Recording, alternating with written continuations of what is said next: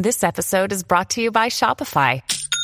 Forget the frustration of picking commerce platforms when you switch your business to Shopify, the global commerce platform that supercharges your selling wherever you sell. With Shopify, you'll harness the same intuitive features, trusted apps, and powerful analytics used by the world's leading brands. Sign up today for your $1 per month trial period at shopify.com slash tech, all lowercase. That's shopify.com slash tech. Hello and welcome to Conversations with the Voice of Reason. I'm your host, Benjamin Boyce, and today's conversant is Grace, who can be found at Hormone Hangover on Twitter.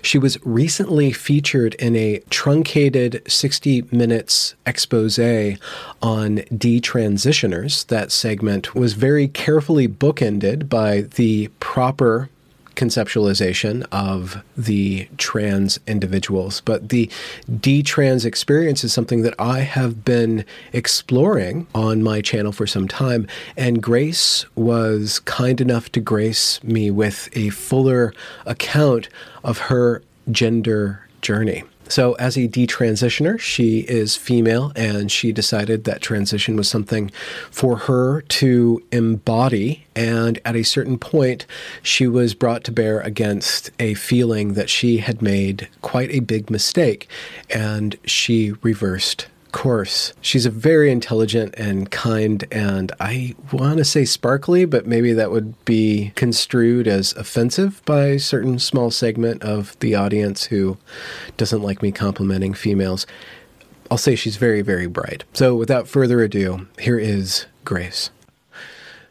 How long have you been active publicly as a detransitioner, and what is your experience of being, you know, a public detransitioner? Mm, well, I think starting in maybe 2019 or 2018. Well, t- I detransitioned in 2018, and I think I spent a little time just wallowing in depression um, by myself. With well, I had the support of my family and my fiance, but I didn't have like a community or anything. Um, and then I think I made a Twitter um, in like 2019, and I started getting connected to this pre-existing community, and I got hooked up with a couple of other women who had detransitioned who were in my town, and then we started having detransitioned brunch together, and really, we were like talking and figuring stuff out and being like, oh my gosh, like this is so this is so relatable, like we're connecting, and um, that was really gratifying. Uh, just like really really cool resilient women and then hmm. i uh, also went on twitter and uh, there's this burgeoning twitter community of detransitioners and i think my twitter started to it like started as anonymous so i feel like it used to be this really like emotional like cri de coeur type stuff on there just like it's kind of ah!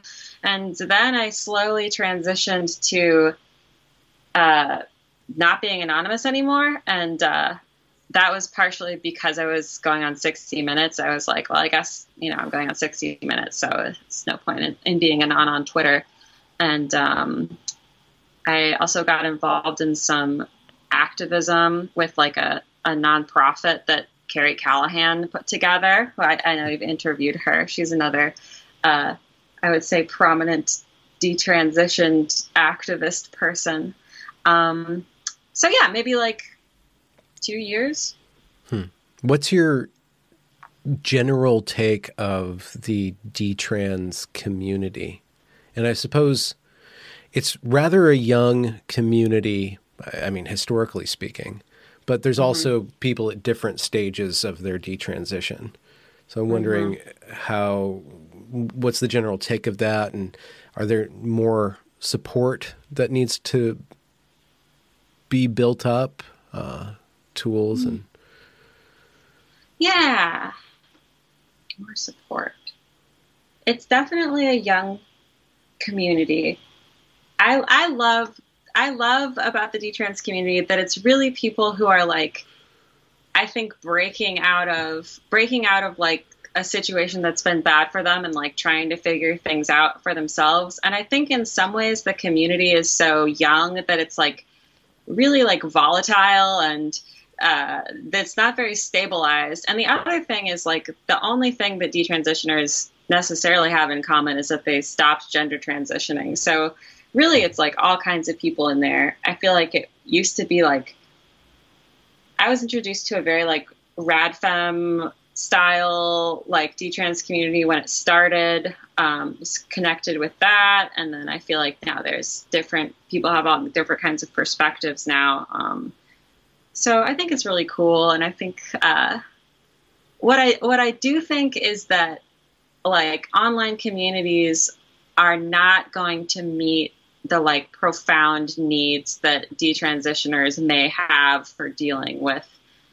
the fallout of detransition personally. Like I think it can be really really helpful, but I think that something that's kind of uh, something that's really bad about the cultural moment we're in is that there's like a lot of there's a lot of culture of like here's like gender therapists and here's like gender doctors and all this stuff you know stuff to get you there but you know if you're like in crisis and detransitioning and like maybe mourning body parts being gone you know really intense stuff like this i think it's hard to find good professional support and uh, the community mm. helps with that a lot and people have done a lot of really good like resource building for each other but i think that there's a strong need for like more robust professional uh, support as well it makes me think to what degree any given individual detransitioner got into the position of wanting to transition to what degree were they inspired or led down that path through the internet. And mm. in the act of detransitioning, being embodied as opposed to disembodied is very, you know, something that people have to deal with. And so being in person with the support group is going to satisfy that need to just be in a physical space with other people in a physical space to mend uh, and and reconnect with the body. Did you? How did you get um, into the mindset of wanting to transition? What were the precipitating factors? Ooh.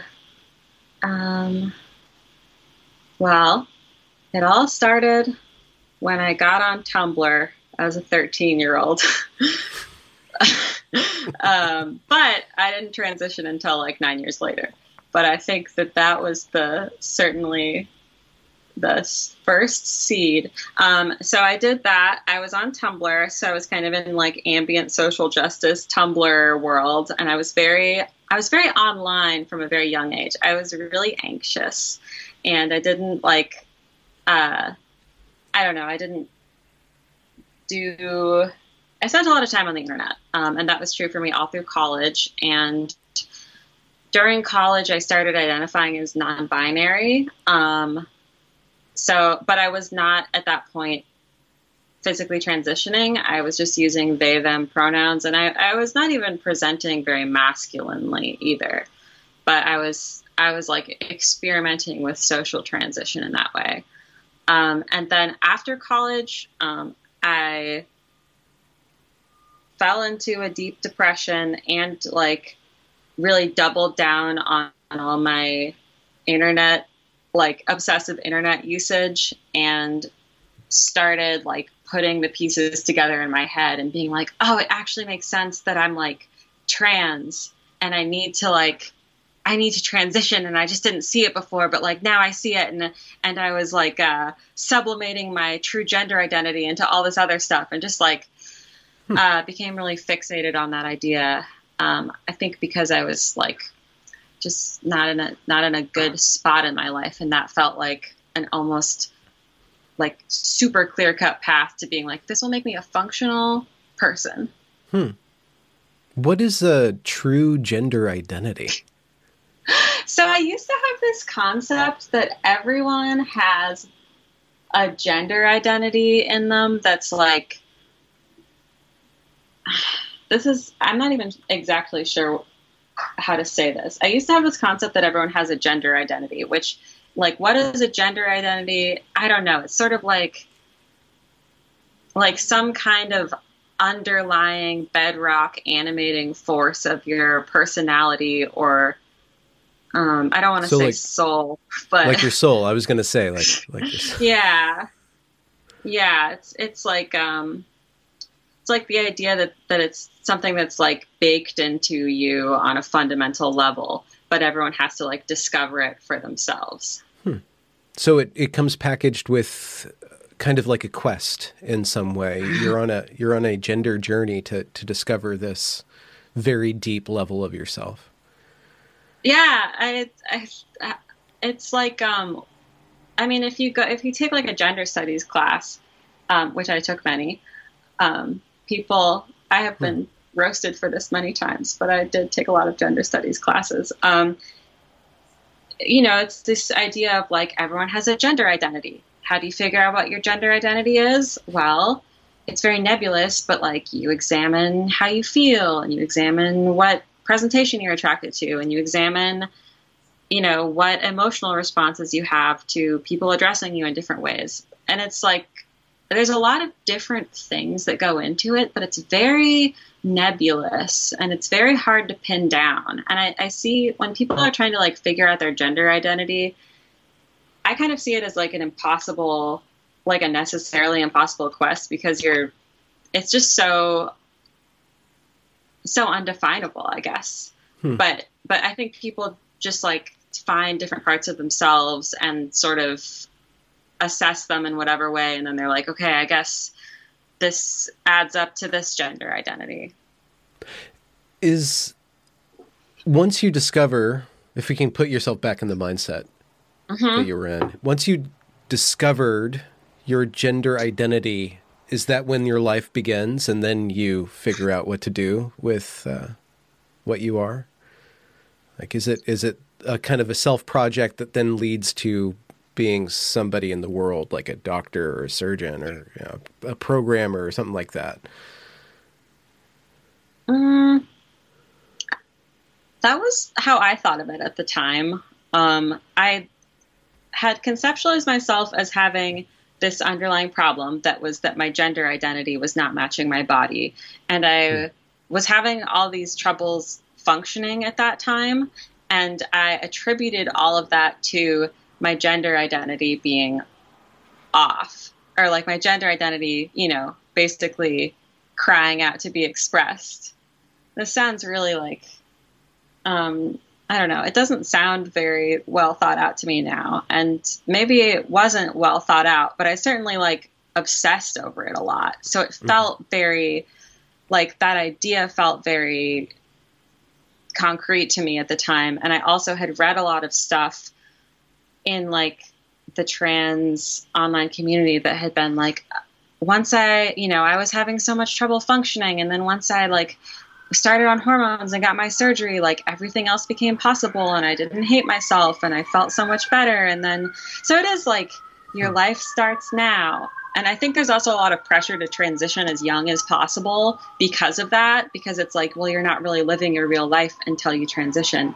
Um, so there's a little bit of a like a built-in pressure, time pressure thing that I think is not conducive to making good decisions.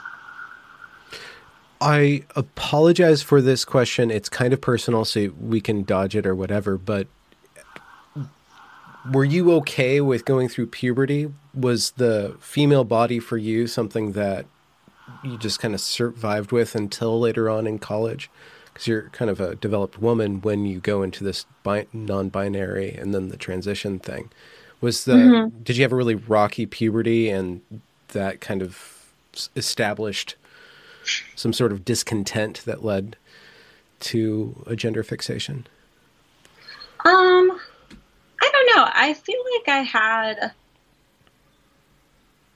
I had a very rocky like hmm, I had a lot of social anxiety and that definitely carried on through my high school years but I, I dressed extremely femininely in high school. Um, and I think probably if anyone was using like a 90s style trans diagnostic uh, framework on me, they might have looked askance at me for that reason. but um, hmm. I I don't really I don't really feel like my like I I feel like I was extremely miserable in middle school, uh, and then I was hmm. still kind of miserable in high school. I don't really remember attributing that specifically to puberty. Um, it just all felt. I just always felt very like. Hmm. I don't know. It was, it was, just just hard for me to kind of like chill out and get along for uh, my adolescence. Basically, I don't know were why. You, were you attracted to while you were in super online space? Were you more of a consumer or a producer of content? Did you do a lot of writing and drawing or art or something like that? No, I was a total follower. Like I didn't hmm. um I didn't make a lot of stuff. Um I didn't I don't think I had a much of a voice of my own through my adolescence and even to some extent through college. I think I spent a lot of time like seeing what other people were doing and sort of like trying on those identities on myself. Hmm. So in it would it be fair is does it kind of make sense that the gender thing was a way of becoming yourself, uh, overcoming that younger self and situating yourself as an adult? Was it kind of a rite of passage in a way? Mm-hmm.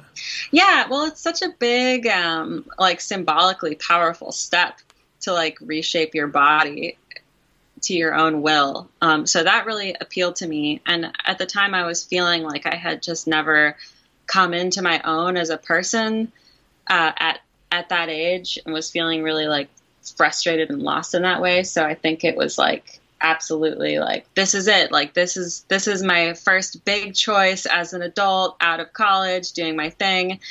Um, but it's funny looking back on it because i don't really see it as a choice that i like organically came through through deep self understanding it seems more like something that i was i don't know picking up on and like from the hmm. world around me and like hoping you know kind of interpreting my own feelings through this lens in a way that I struggled with um, as a young person the whole time before that too.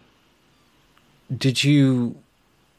What was your relationship to your male self or manifesting? Did you say I'm going to become a man and you, have a name for this man and does this man have other behaviors is it a character that you thought of or were you focused more on just the steps was there a goal i guess or yeah my were...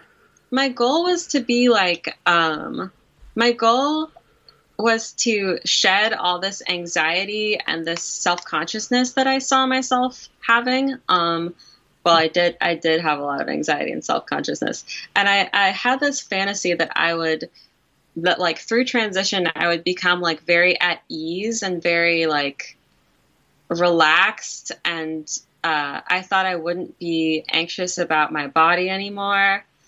And I thought I would become like a very, what I saw as sort of like the inverse of the stuff about myself that I was frustrated with, which is I wouldn't be so neurotic and inner focused and ineffectual. And I thought I would just be like this easygoing, like extroverted, hmm. chill guy.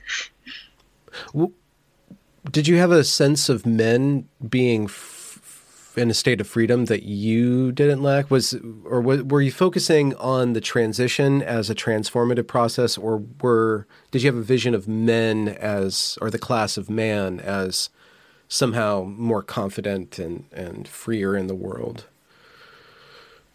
Oh yes.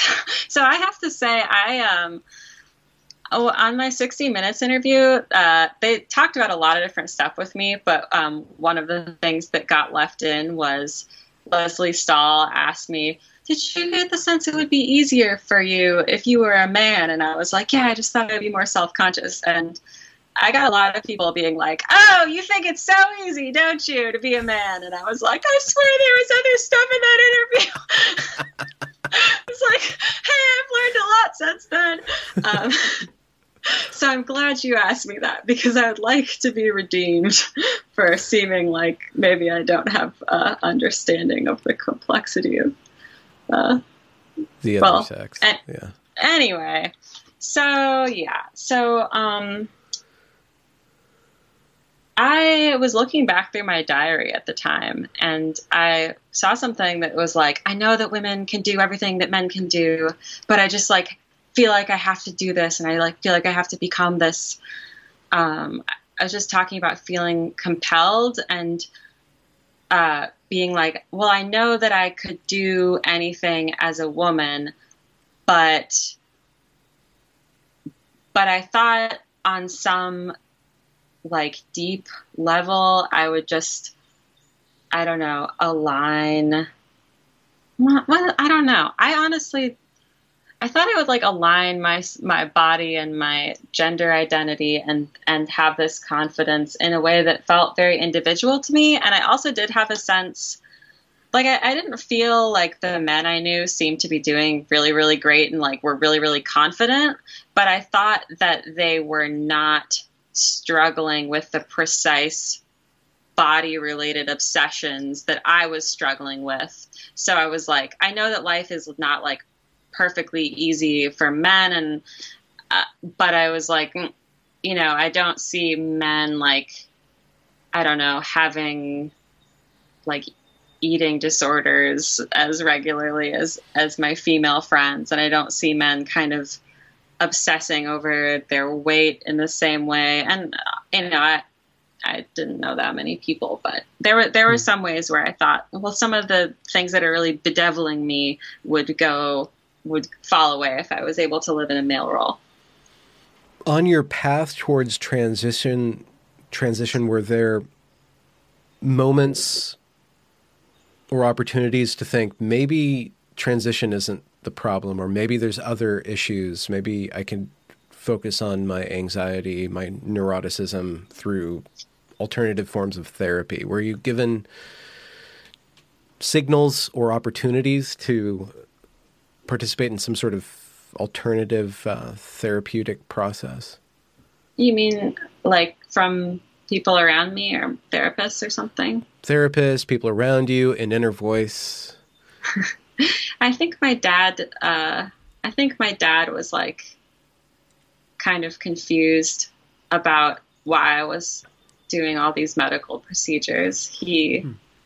you know, kind of was like, "Hey, like, you know, so why do you like? Why do you feel like you want to do this?" And I was like, "Well."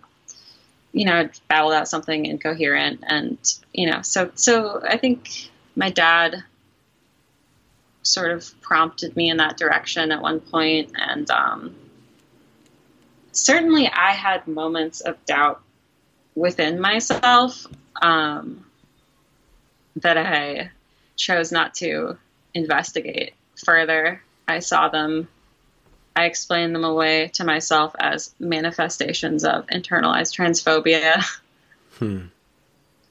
And did the medical slash psychiatric institution offer you those alternatives to investigate on a deeper level what was going on to pull apart?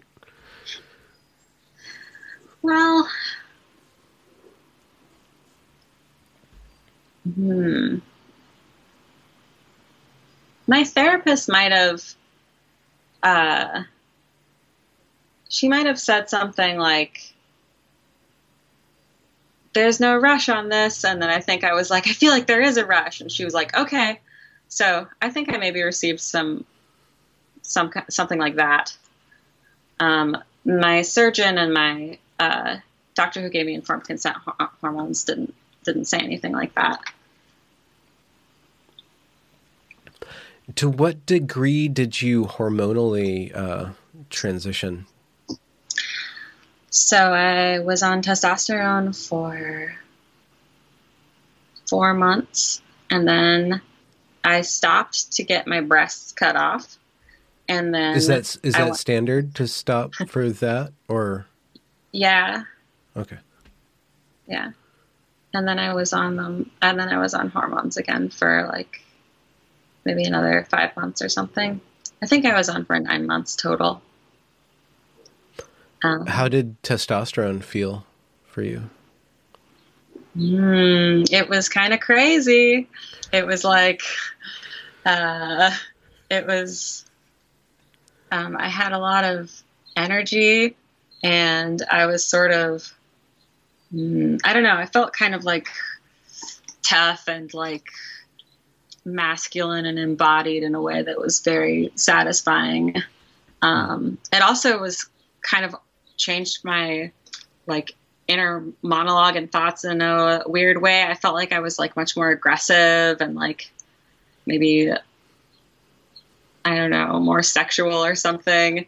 And it was like just a, just kind of a personality shift. I definitely was less afraid of stuff. I was less oh. afraid of surgery when I was on testosterone, hmm. uh, which was interesting.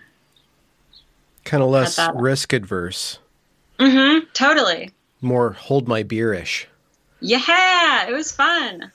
And I'm a kind of hold my beerish person on occasion anyway, so maybe it was too much. oh, uh,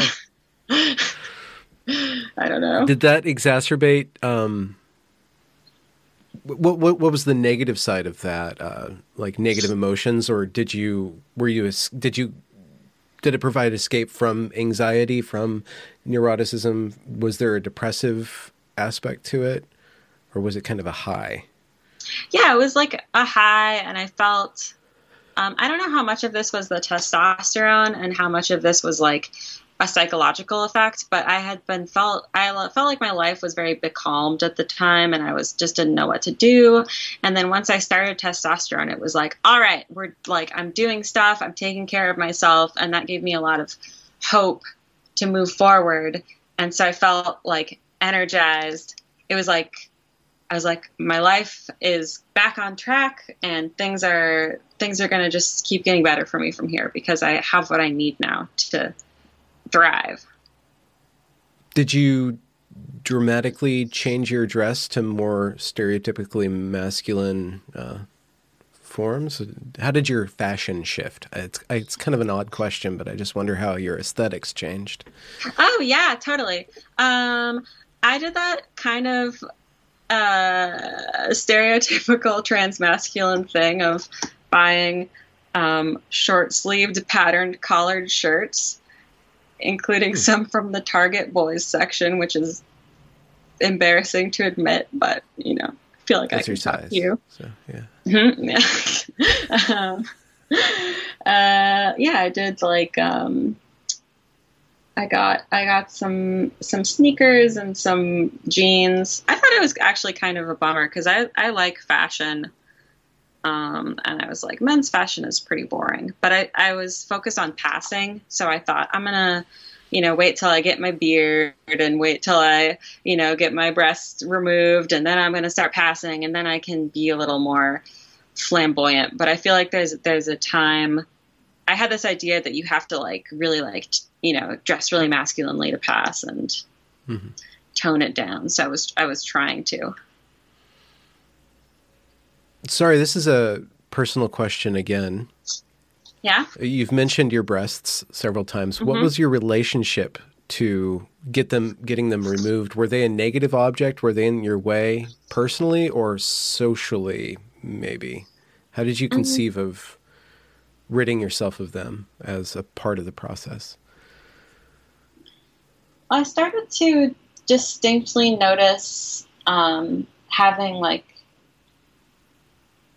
what I conceived of as dysphoria around my breasts um, in my like early 20s, which is I know not the usual timeline. Like usually people have it the onset at puberty. I think I had experienced some negative feelings before, but I think because of some stuff that happened in my life around that time, I began to develop a more distinct sense of discomfort with them.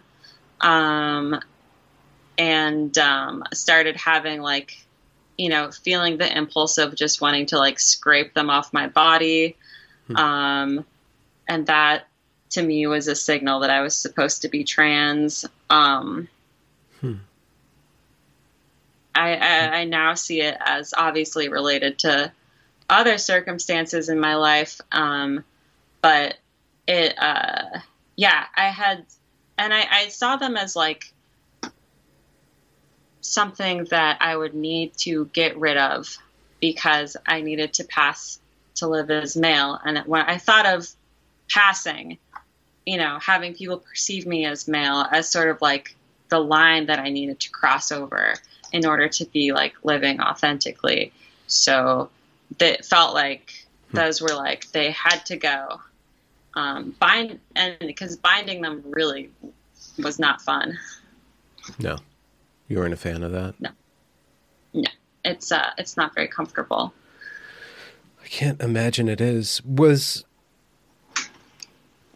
was being free of them and passing as a man to what degree did that have to do with being perceived as a woman because of certain forms of male attention that you didn't want to have to deal with anymore? Uh, public displays of uh, attraction. Um. Yeah, I think. I don't know. I you had a really interesting conversation with um, Helena and, and uh, um, Watson from Twitter. Yeah, Sinead. Yeah, yeah. Um, I feel like recently about this about um, like getting into getting into a sort of mindset of that like as a woman you're like not safe in the world and you're constantly under threat of attack and assault and stuff and I mean, I, I do think that women are uh, vulnerable, and I think all that all that is all that is real and worth, you know, worrying about to some extent. But um, yeah, I, I had started to really obsess over it and feel feel very like vulnerable um, and like ruminate on all the ways that I felt like I was limited as a woman um, and that I was like vulnerable to to men who were like stronger. And um, I think that was one of the things that was animating this, but it was also I think on, on a more personal level, I just needed to like I don't know, needed to take control over how people saw me just in any in any way. Like before before that I was obsessed with getting piercings and I got like I don't know, like a tons and tons and tons of piercings in like really quick succession. Um, hmm. I'm glad I didn't start on tattoos because I would have gotten a bunch of them.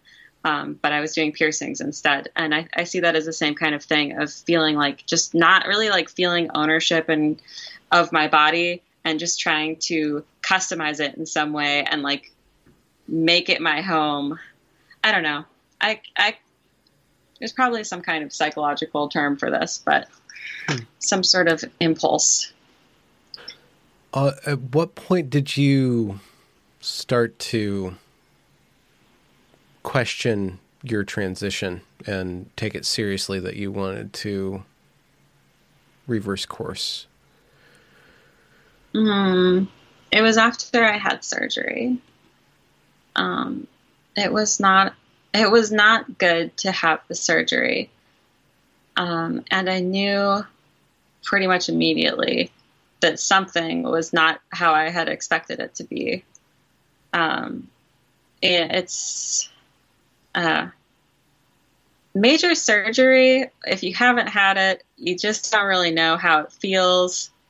Um, I had a, a a friend of mine who also regretted top surgery this is very gallows humor, but she was like, I want to go back and tell myself, like, why don't you cut off a smaller part of your body and see how that feels first? because because it's it's real, like just a toe or something. see if you like it. Um, huh. Because it's really intense. Um, I mean, having your body changed on that level is is profound, and for me, it was a profound loss. And for a while, I felt like it was going to be worth it because I thought that I would then, you know, I was like, well, this was awful, but now, you know, now I'm free to go on and like be my true self. I don't have to bind. But the initial euphoria kind of fizzled away, and all all of the things like underlying you know underlying lack of confidence like the original rush of of being like i'm on the right path had sort of given way to realizing that I was not feeling how I expected to feel, and that I was realizing that maybe my expectations were a little unrealistic, and thinking about how, like, oh, um, you know, what, like, what do I do now? Like, do I have to start like working out uh, so that my hips don't look so wide, so that my shoulders are broader? So, you know, what do I do? Like, how do I like restrict the way I move so that I don't sound so feminine? How do I like, I don't know, like, do, what other surgeries do I have to get? Am I going to get bottom surgery? You know, just like was like, oh my god, like what if this never ends? Like, what if this never ends? And like, I don't feel, I don't really feel better after top surgery, and I actually feel like really, really bad. Like, part of me is like, maybe my, I totally destroyed my life just now. So I, I was like, I just had to I had to stop testosterone and think about things after that. After maybe about I don't know four months after surgery, because it just felt too too crazy. It seems like you were on your own for so much of this. The way that you're, how you've shared, doesn't seem like there was somebody there that was really deeply invested in helping you to conceptualize and think through these things on a slow manner. Maybe that's just your personality to be so self uh, motivated and self contained. But did you reach out? Secretive. Oh, you you were very secretive, yeah. I had um I had I mean I wasn't I wasn't on my own um in in a lot of ways I totally wasn't on my own because I had my my boyfriend with me and I had my family who are all very supportive and like they all like were there, you know, caring about me and like wanting the best for me. But there were a couple of things going on that I think meant they felt like they couldn't voice concerns that maybe, you know, or like the I mean, people voiced concerns to me, but very only very lightly i think. And i think part of it was that i was very secretive and very brittle about everything. And i think i was not easy to talk to about what i was planning because um I don't know. There's this narrative. There's this some stupid narrative that I picked up that was like people don't understand. Like you can't even talk to people about it because they don't get it. Like, um, and I think I was also probably feeling kind of shaky. You know how people sometimes are a little bit uh, like self-protective and like secretive when they're they're not sure that their reasoning holds up to scrutiny. So they're like, "Don't like I don't want to talk about this." You know how this goes sometimes with people. Mm-hmm. Um, mm-hmm. I, that's kind of my post game psychoanalysis of myself. I wasn't thinking of it in those terms back then. Uh, I think I was thinking like no one no one can understand what I'm going through except me and I have to figure this out all by myself and no one could help me and no one could understand. And then on the other hand, you know, there's this huge uh, social taboo against questioning people's gender identity and uh, questioning that like anything going on with gender transition could be maladaptive or problematic. And you know, I'm was in a very like lefty, like trans positive environment, and uh, so is you know my whole family. Everyone's very immersed in that kind of culture. So I think there was humongous. There was a social script that everyone understood they were supposed to follow, which is just to be like, "I'm so glad you figured this out for yourself." Like, sounds good. Hmm. Did that aspect of feeling like or that narrative of nobody understanding me did that change was there a moment where you like began to open up after you got off testosterone was that a part of the detransition process to reassess your your privacy and your fragility as as you called it? Yeah totally. Um the first i think the first the first step was I think I don't know. The the sorry um let me think for a second here. So having to basically publicly go back on something that was self-evidently like a humongous deal like this that was very humbling for me hmm. and i had uh, no no way to tell myself that i had it all figured out after that because i had obviously made a huge mistake. And from I think from then on, I was so I, I felt so like broken open and I don't know, just like sad, I guess, that I I had to like reach out to people, and I think that probably the I was kind of this like fairly sad, fairly like rah! uh, person for a long time, and that necessitated like I couldn't help being super vulnerable and open because I was such a mess back then. Um, because it was just so it was just so awful. Um, and then that allowed me to forge these connections with people in a way that I'd, I hadn't in a long time because I'd been so guarded um, about my whole transition. And once I started like connecting with people on that level, that was really profound. And I began to just realize how universal my problems were and how much like other people could understand and how much like you know maybe like people weren't going through gender transitions but a lot of the stuff that i had dealt with of you know, whatever body issues and insecurity and not knowing what to do in my life and social anxiety and all this stuff was like so deeply uh, relatable to like everyone.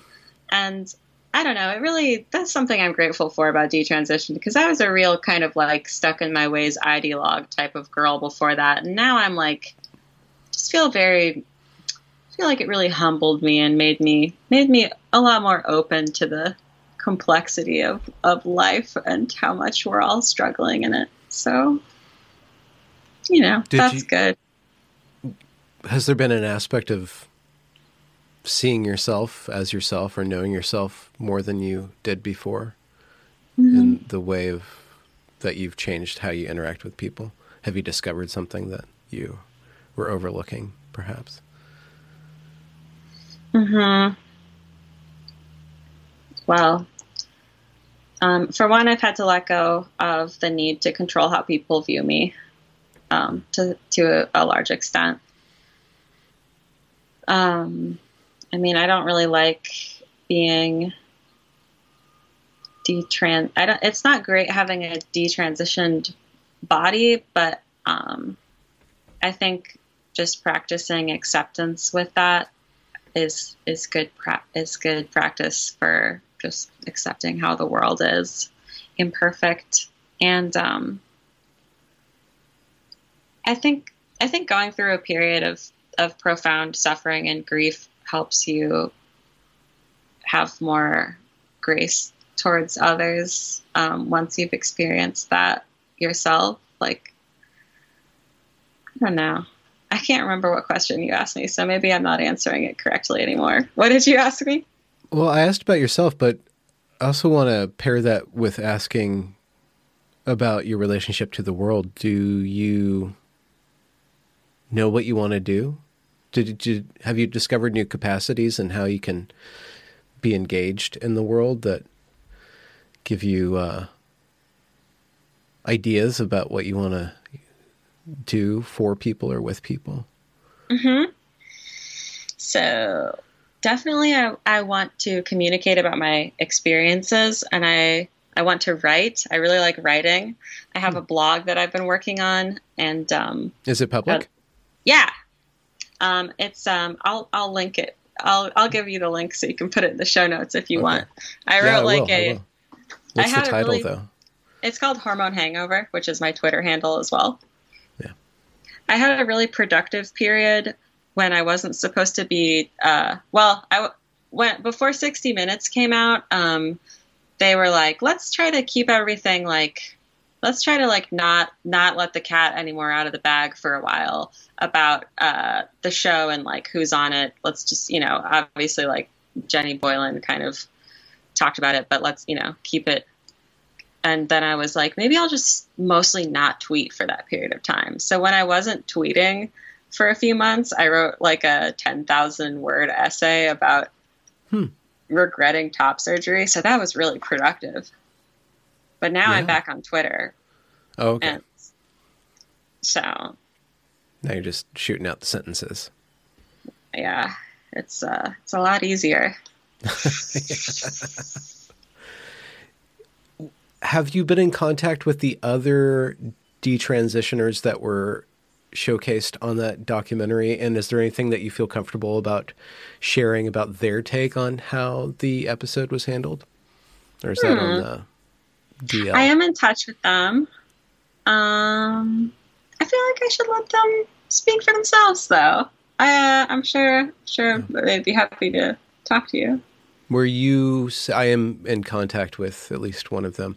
Are you satisfied with that story? And what do you think is the positive and the negative outcome of that? Even though it's only been a couple weeks, a few weeks now. I'm really, I'm really happy that they that they put it out there. It was. Um, I could see that there was a lot of activist pushback against it, and um, I think it feels really significant that they put detransition on on 60 minutes on you know prime time TV in America. I think it's been kind of a taboo topic and you know after it aired there was pushback from GLAAD on Twitter um, and you know people were sort of being like well you shouldn't even tell this story. Like you shouldn't there's like no reason to bring this up because it's so such a small insignificant little nothing of nothing. It's like this is nothing. You shouldn't even talk about it. So um, yeah i mean obviously i would like there to be more. I would like there to be more coverage. I hope there's more more stories all that would be good but this feels very significant and i'm really really grateful to the producers and to Lesley Stahl and to everyone at 60 minutes for like putting it out, and I thought it was great. To while it seems like you've done what I think is the best thing to do and take full ownership over your own decisions, to what de- degree do you think that the medical industry and the psychiatric industry at this point in time is responsible for detransition and young people making mistakes? Uh, I think that they share responsibility. Um, I I take responsibility for my choices, but I don't take responsibility for the ways that my healthcare providers didn't do their side of things. And I know it's very subjective, like what their duties are. But if you watch the 60 Minutes segment, they talk about something called the WPATH Standards of Care, which is a document that provides best practices for gender transition. And uh, there are things about the WPATH standards of care that I don't agree with, and there are th- there, you know there are quibbles I have. I would I would love to talk with those that committee and you know hash things out a little bit. But I tell you what, uh, there was some stuff in the standards of care that would have been really great if someone had taken the time to do them with me, uh, or even suggest it and um, is things like doing mental health assessments for comorbid conditions and like assessing uh, histories of other mental health things that could be leading into gender dysphoria and i mean just like digging into what gender dysphoria means to a person at all like gender dysphoria what does that mean it's a it's a word describing an internally felt condition. To to say that everyone who says they have gender dysphoria is like experiencing the same thing. It's like, well, obviously that we, we have no way of knowing what other people's internal experiences are. but digging into that a little bit, as recommended in WPATH, seems seems smart to me. So mm. I I think that um I think that therapists and doctors who are sort of just saying like oh like people people know who they are already and we don't really need to do anything to me that feels like they're not fulfilling their duty of care what about gender studies do you think that that needs to be assessed at a do you have a dog problem there, or hamster or... sorry i'm so sorry my uh, laptop is uh, out of battery can you say oh, that no. again do you need also, to plug in? I got it. Okay. I'm wondering to what degree does gender studies as a installment in academic institutions needs to be assessed for the outcome of teaching young people all of this theory? And if they have any uh, responsibility for uh, putting uh, these ideas in your head. Not to diminish your own responsibility, but to what degree do, do we need to push back on an academic level against that discipline, if it is a discipline, a study? What's your take on gender mm. studies at this point? Do you rage gender against that studies. particular spectrumed machine? Hmm. Gender studies. I I'm experiencing a lot of inner turmoil right now. I don't know what okay. to say about gender studies. Let me say this. Uh, we were talking about earlier about how the concept of gender identity is like once you once you hear about it, uh, that you have an, a gender identity within you, that becomes like something that you have to uncover in yourself. It's like you said, it was like a quest. I think that idea is quite potentially an info hazardous idea. Do you know that term? No, I should though. Hazard. It's info where hazard. It's it's something where if you learn it, it like changes you, or like it's like a piece of information that like causes I guess in the name it implies like problems. I feel like a lot of people are like, oh, this is great. I can figure out my gender identity. Um, and maybe that works out for a lot of people, I think. But for at least for someone like me, it is basically um, an excuse to like compulsively monitor your thoughts and mm, I don't know, like obsess obsess over your own presentation and your own internal felt sense of self which of course is in flux all the time anyway so it like is never fully done.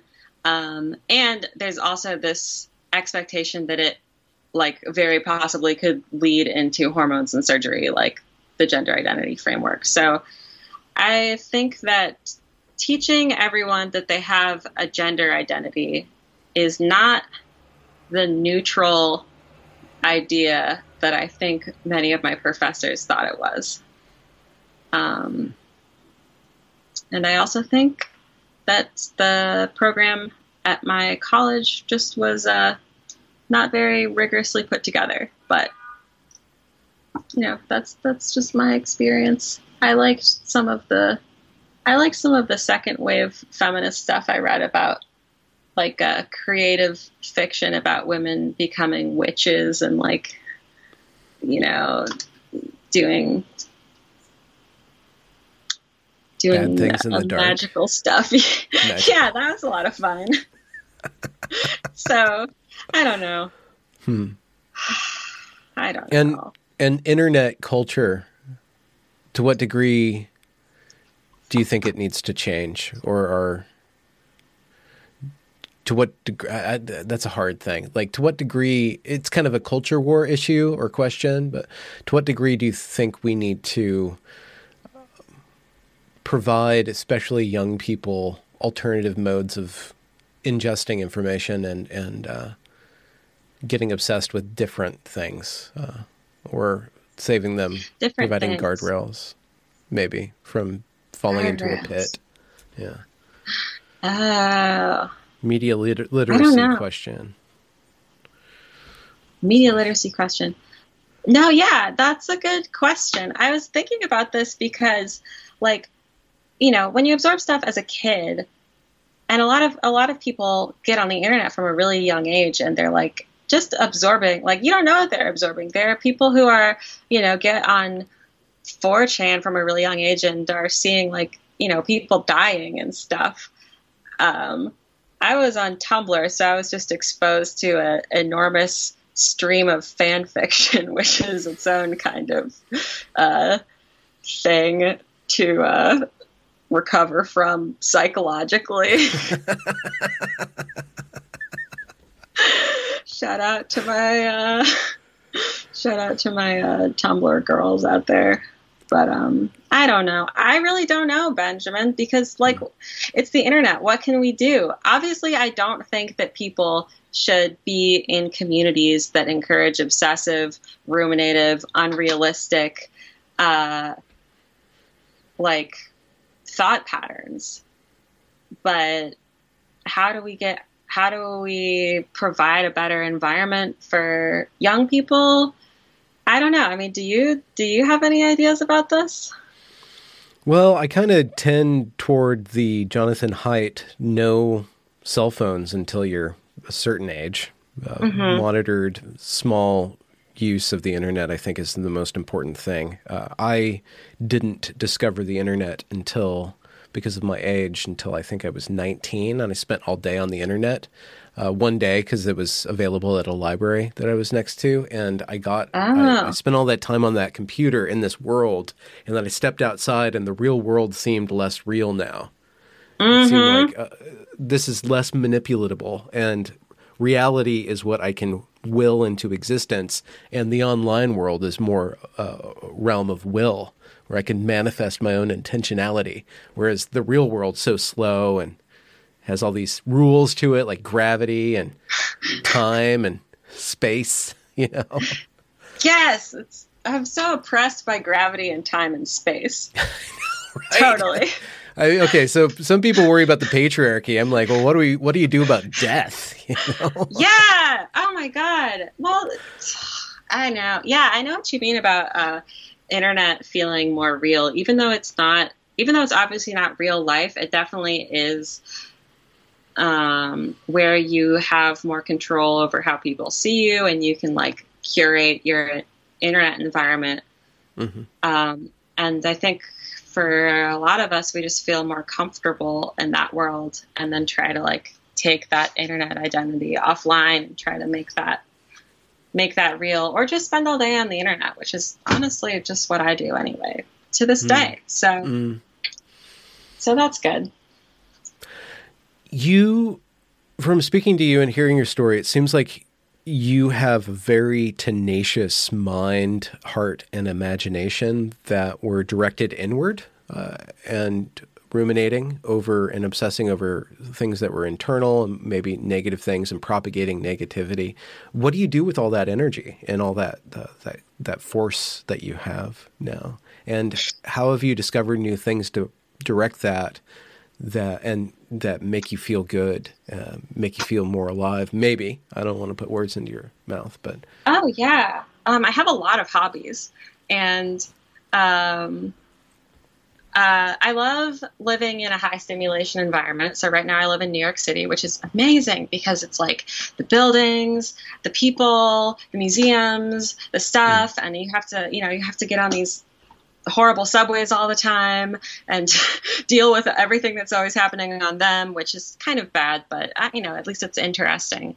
Um, and I, I don't know, I just really try to be more intentional with my environment. You said that I had a fairy-like aesthetic, which I really appreciate, but I'm trying to like cultivate like beauty, beautiful, interesting things around me and do beautiful, interesting things. Um, something that's felt really good for me in detransition was uh, reconnecting with hobbies and interests that I had before I transitioned, like back when I was a girl, like before I had the internet, even. So I got really into knitting again, which is a, a hobby of mine. And I've been playing the flute, which was something I started learning in middle school. And I've been gardening, which is something my mom taught me. And I've been writing, which is something my dad taught me. And just, uh, you know, reconnecting with the parts of me that were there before the internet kind of got its hooks in my brain has felt hmm. very grounding. Kind of seems like it swallowed a lot of different avenues towards manifestation. If I... Yeah, well, that's kind of the weird, like, tempting thing about the internet is it offers you these like pre-packaged narratives for your life. Um, I'm I'm really talking about what I would call like the women's internet of Tumblr that I was on world where it's like here are all these identity boxes that cover all these different aspects of the human experience and i think finding the identity both sexual and gender feels like the thing that you have to do in order to self actualize it's like i don't know like a dungeons and dragons character sheet you're like trying to figure out if you're a paladin or, and if you're a, you know, an elf or a gnome. Mm-hmm. I really uh, feel like I shouldn't have said that, but it's no. just a metaphor that bubbles into my mind.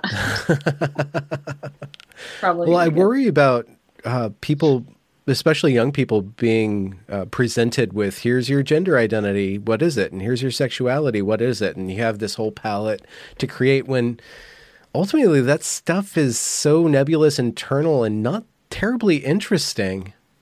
I mean, knitting is interesting because it's there and you can give it to somebody else. You can't, you can't like obsessively sculpt your sexuality. I guess you could, and then give it with, give it to somebody. Here, here's my uh, phrasexual or my yeah. pherosexual sexuality. I, it doesn't doesn't add up to anything that I don't know. It, there's just something missing there, and there's something that just remains nebulous that that begs for more and more obsession because it doesn't ground you into here's the project. I, I did a painting and it's either ugly or beautiful, but it's outside of me and it's there in the real world. Whereas this gender stuff, it just never ends. Mm-hmm. Well, because it's bad. your internal state, and you're like, I feel like people are waiting for their internal state to like crystallize and organize itself into some coherent way. Mm-hmm and I just don't know if it, you know, like you said, it, it never, it never does. At least it didn't for me. I will only speak for myself. Please, no one be too upset with me for saying this, but I, I agree. Let's um, and and stuff like gender identity and sexual identity. You know, it's not that those aren't like useful terms to a lot of people, but it's definitely like trying to focus on finding just like the word that fits you is like to me a futile quest because of how textured and subtle the human experience is. Hmm. But I don't know. Maybe I just haven't found the right label yet. so what's next for you? Um, well, um, I don't know. I'm. Um, I'd like to write some more, and I'm working on putting together some presentations to give to okay. doctors. To you're going to do some public speaking then, and present some information that you find is important for doctors to know. Yeah, I think that people are are. There's a real movement to go in the direction of saying like we don't have to offer any sort of mental health assessment. Like trans stuff should be like completely informed consent. And I, I think that I would like to at least voice my experience and see if people um, are interested in performing some of the assessments recommended by WPATH standards of hmm. care, for instance. And are you connected with uh, some sort of uh, formal or informal organization that mm-hmm. is uh, gathered around this? Is, there something we could plug, or is it a cabal of secret witches doing magical it's things? it's uh, well, um, we don't do magical things. We do. I do. I am the president of um, an organization called Gender Care Consumers Advocacy Network, GCCAN, G-C-C-A-N.org. I'll give it, you the link so you, so you can put it in the show notes. And um, you're, and you're the president. I am the president. I didn't know I was speaking to a president this whole time. Well, I know I'm very presidential, so I'm surprised you didn't pick up on it. But you present um, as a president. You do. yeah. um, yeah. So we're uh, within that context. We're trying to um, just just advocate for considering transition as part of as part of something that like people people need to decide on with like full information and and something that people should have all the regular mental health support that they would have and all the hmm. information that you would want to have for any other medical procedure or psychiatric treatment. I believe I know at least one other member of that organization. I believe. Corinna? That's right. I think yeah. you interviewed okay. her somewhat recently. Yeah, well, it's been a year ago when the when GCCAN first uh, announced itself, splashed upon the scene. And here we are, plugging yeah. away. Hmm. Um, yeah, um, yeah. Corinna's great. She has a really good perspective on things.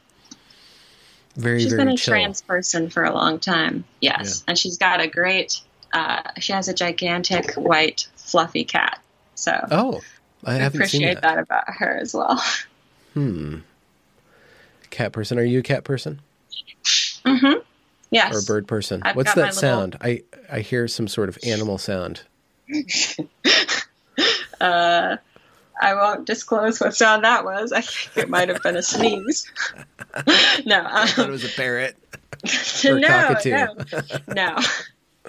Um, no, I'm a cat person. I have, I have my little. Uh, maybe I'll pull her into the scene. I feel like this yeah, is good for us, YouTube videos. Yeah, yeah. Come here. Oh yes. This is uh, zip.local. She's my little. Uh, oh. uh, she's like one. She didn't like that. She said you you gave her an internet name too. Mm-hmm. Yeah, she's named after. Uh, she's named after some programming lessons I was doing last summer. Hmm. Well, Grace, thank you very much for your time and joining my channel and adding your story to my meager collection of D-Trans stories. Thank you for having me. This was so fun. Um, it was a pleasure. Congratulations for reaching the end of the discussion. If you enjoyed it, do be sure to leave a review or a comment or a thumbs up or whatever you need to do to show that glorious algorithm that this is some good stuff. And do be sure to go and check that back catalog as it is brimming full of fantastic conversations. Links to provide monetary support are down there in the description as well. Have a good night.